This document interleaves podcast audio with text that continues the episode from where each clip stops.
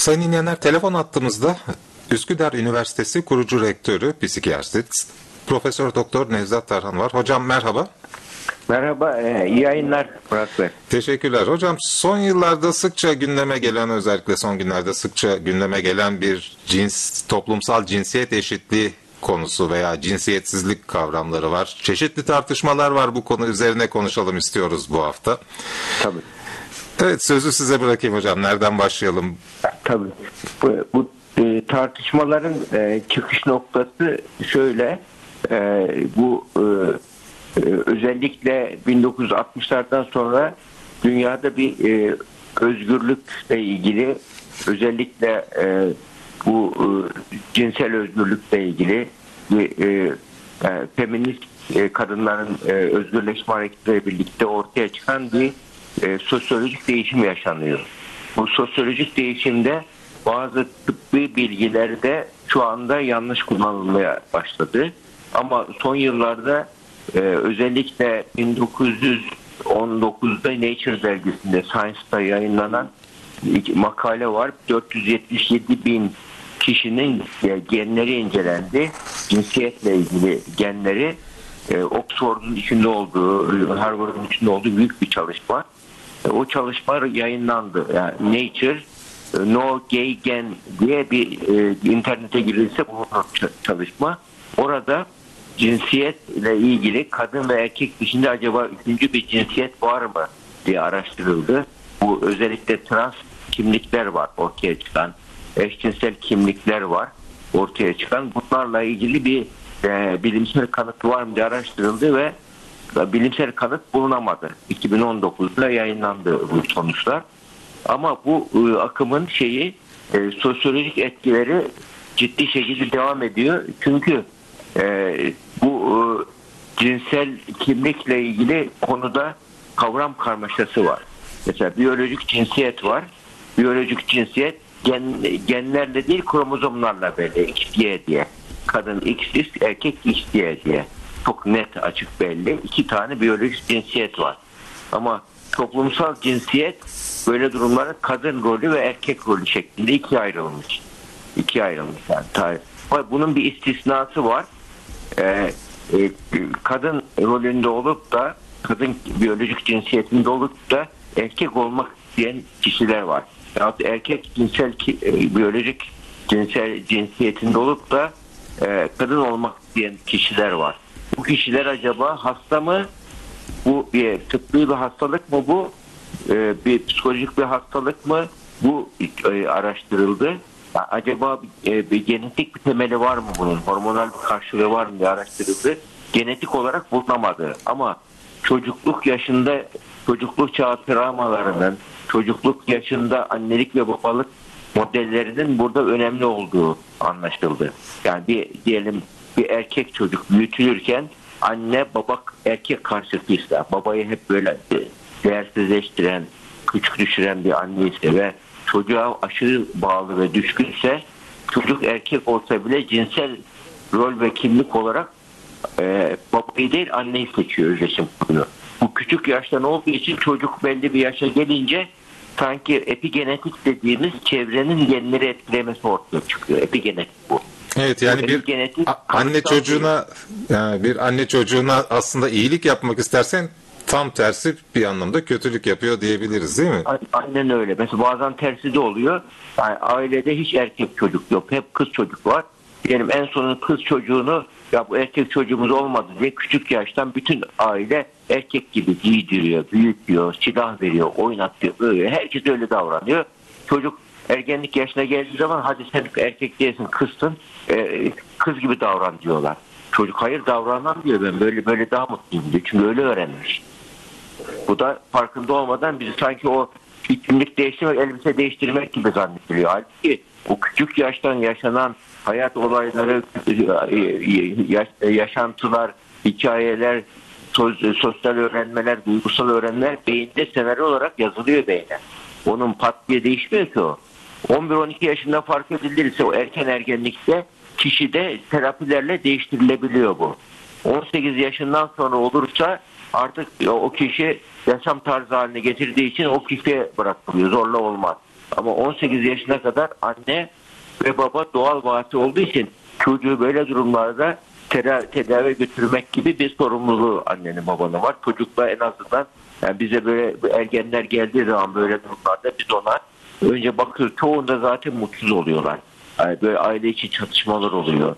Gizli depresyon oluyor. Bipolar çok çıkıyor. Duygu durum bozukluğu vakaları.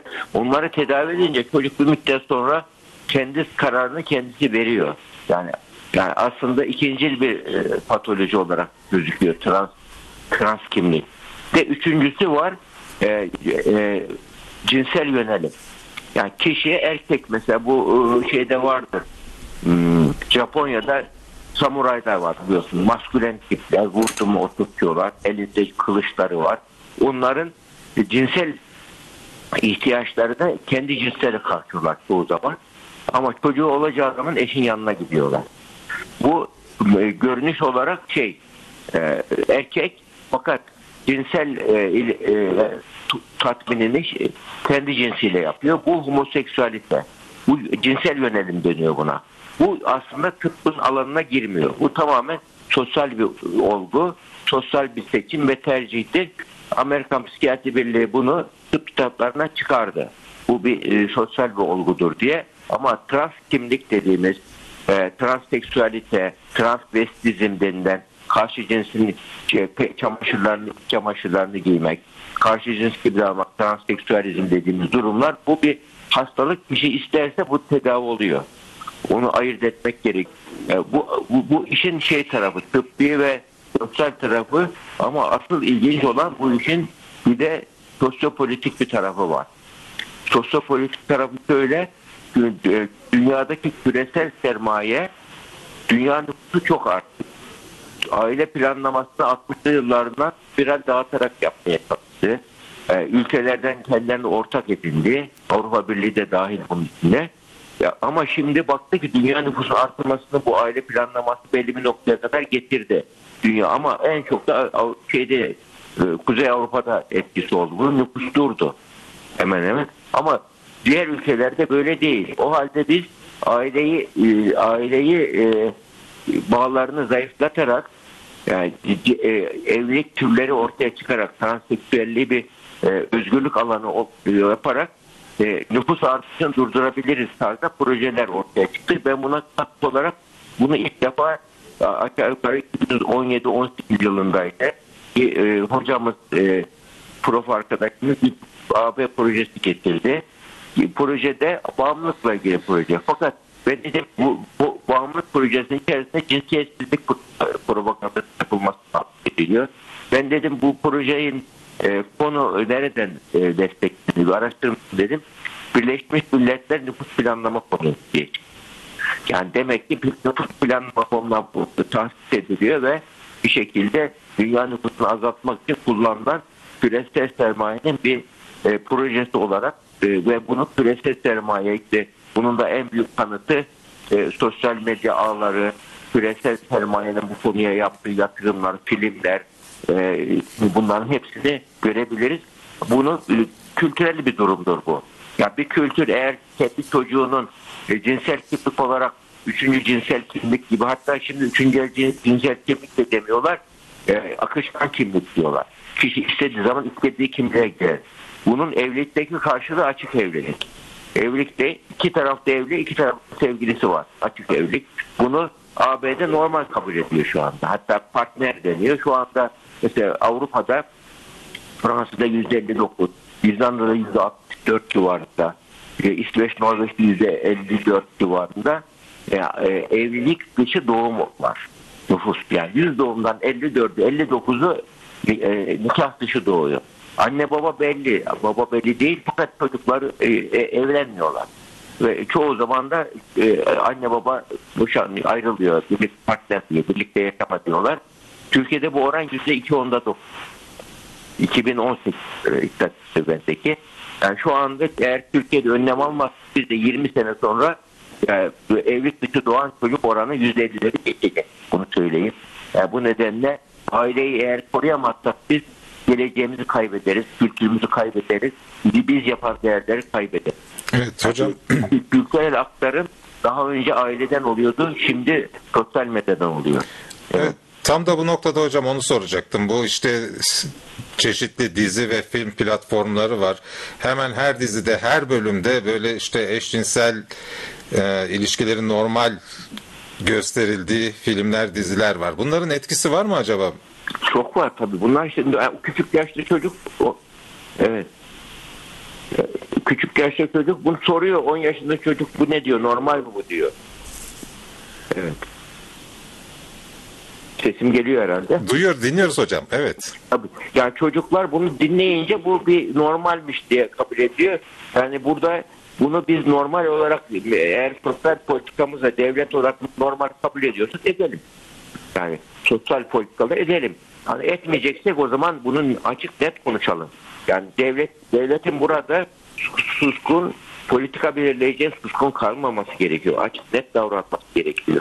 Yani çünkü çocuklarımız böyle durumlarda ciddi şekilde propaganda altındalar ve bunu sanki birçok e, malzeme e, maalesef meslektaşlarımız da o eski e, bilimsel kanıtı olmayan şey yaklaşımı transseksüelle homoseksüel kavramlarını karıştırarak olan yaklaşımı e, bilmiyorlar ve bu çocuk böyle hissediyorsa böyledir diyorlar. 18 yaşından önce öyle bir e, çocuğun öyle hissetmesi sağlıklı değil.